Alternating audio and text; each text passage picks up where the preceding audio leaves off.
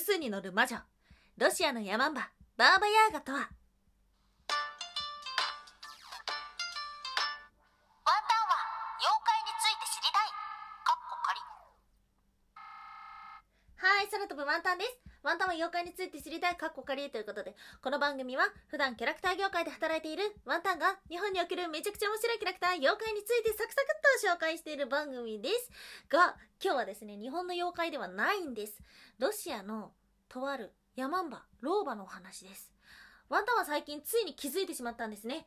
あれ？魔女ってもしかして面白いっていうことですよ。はい。でまあ、魔女の不思議さってたくさんあるんですがその中で今日注目をしているのはあのほうきって何？どっから来たの？っていうことですね。不思議ですよね。魔女ってなんでほうきを持ってんの？っていうことですよ。うん。調べていくと、まあ魔女イコールほうきを持っているとは限らないみたいでいろんな手段があるみたいですがその中で比較的メジャーなのがほうきのようですね。うん。今日話をする内容っていうのはもしかしたら魔女がなんでほうきで空を飛ぶのかのヒントになるかもしれません。今日はバーバヤーガについて3つに分けてお話をしていきましょう。まず1つ目バーバヤーガとは2つ目鶏の足の上に立つ小屋魔法の家とは最後3つ目魔女のほうきは何のため？ということですがまず1つ目バーバヤーガとはスラブ民話に登場する妖婆見た目は骨と皮だけでイラストによってはこの白髪をですね乱れながら移動する様子が怖い。そんな姿です。好きな食べ物は子供。うんなんでそんなことするんですかね。あの人たちは。ではありますが見込みがあるとか善人に対しては味方になってくれるような心強い一面も持っています。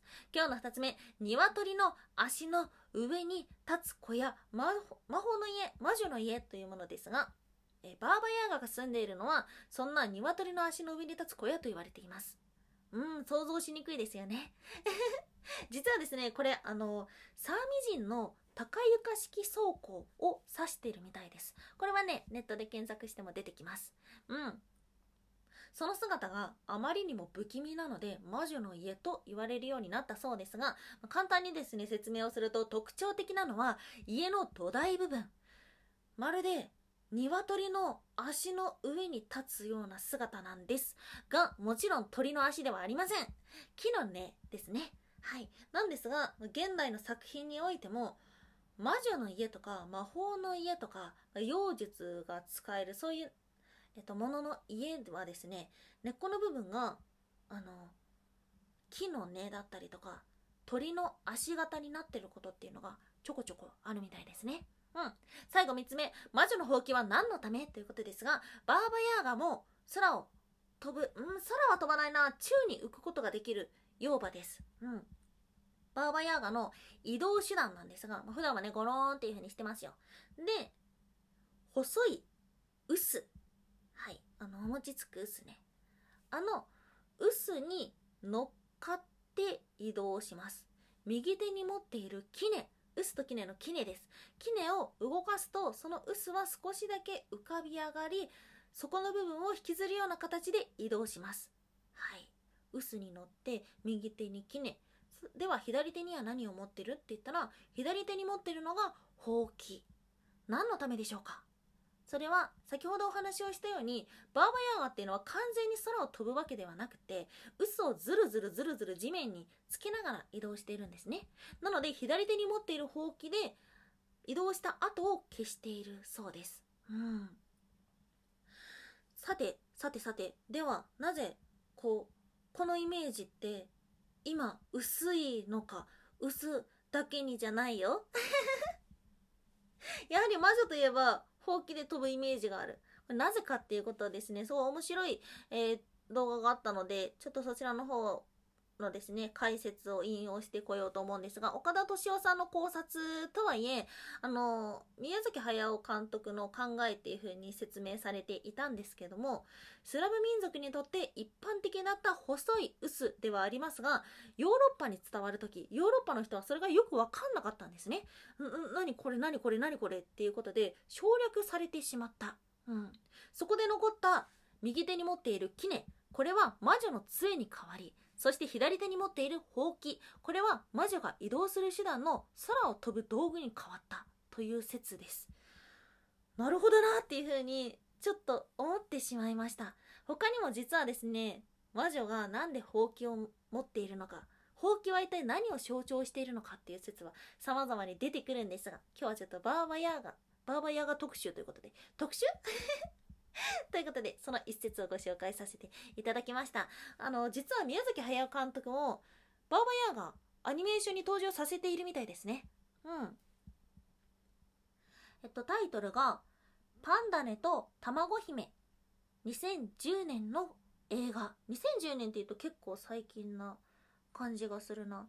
そこにもですね、バーバヤーガが登場してきますので、もし気になったなって思った方はですね、調べてみてください。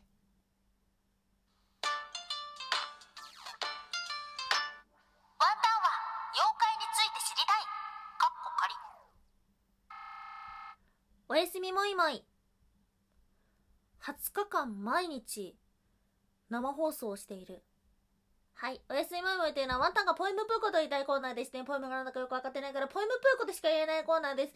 だから今日はポエムじゃなくて近況報告みたいな感じになったのかもしれません。はい、空飛ぶワンタンですね。この番組、あの、様々な場所で放送しているんですが、その中の一つ、ラジオトークの方でですね、今ね、この番組で生放送しているんですよ。すごいね。20日間も連続でやってますよ。まあ、緊急事態宣言の中、なかなか外出するのが難しいので、あのー過ごし方としてはいいなっていう風に思うけど、いやー、大変だ。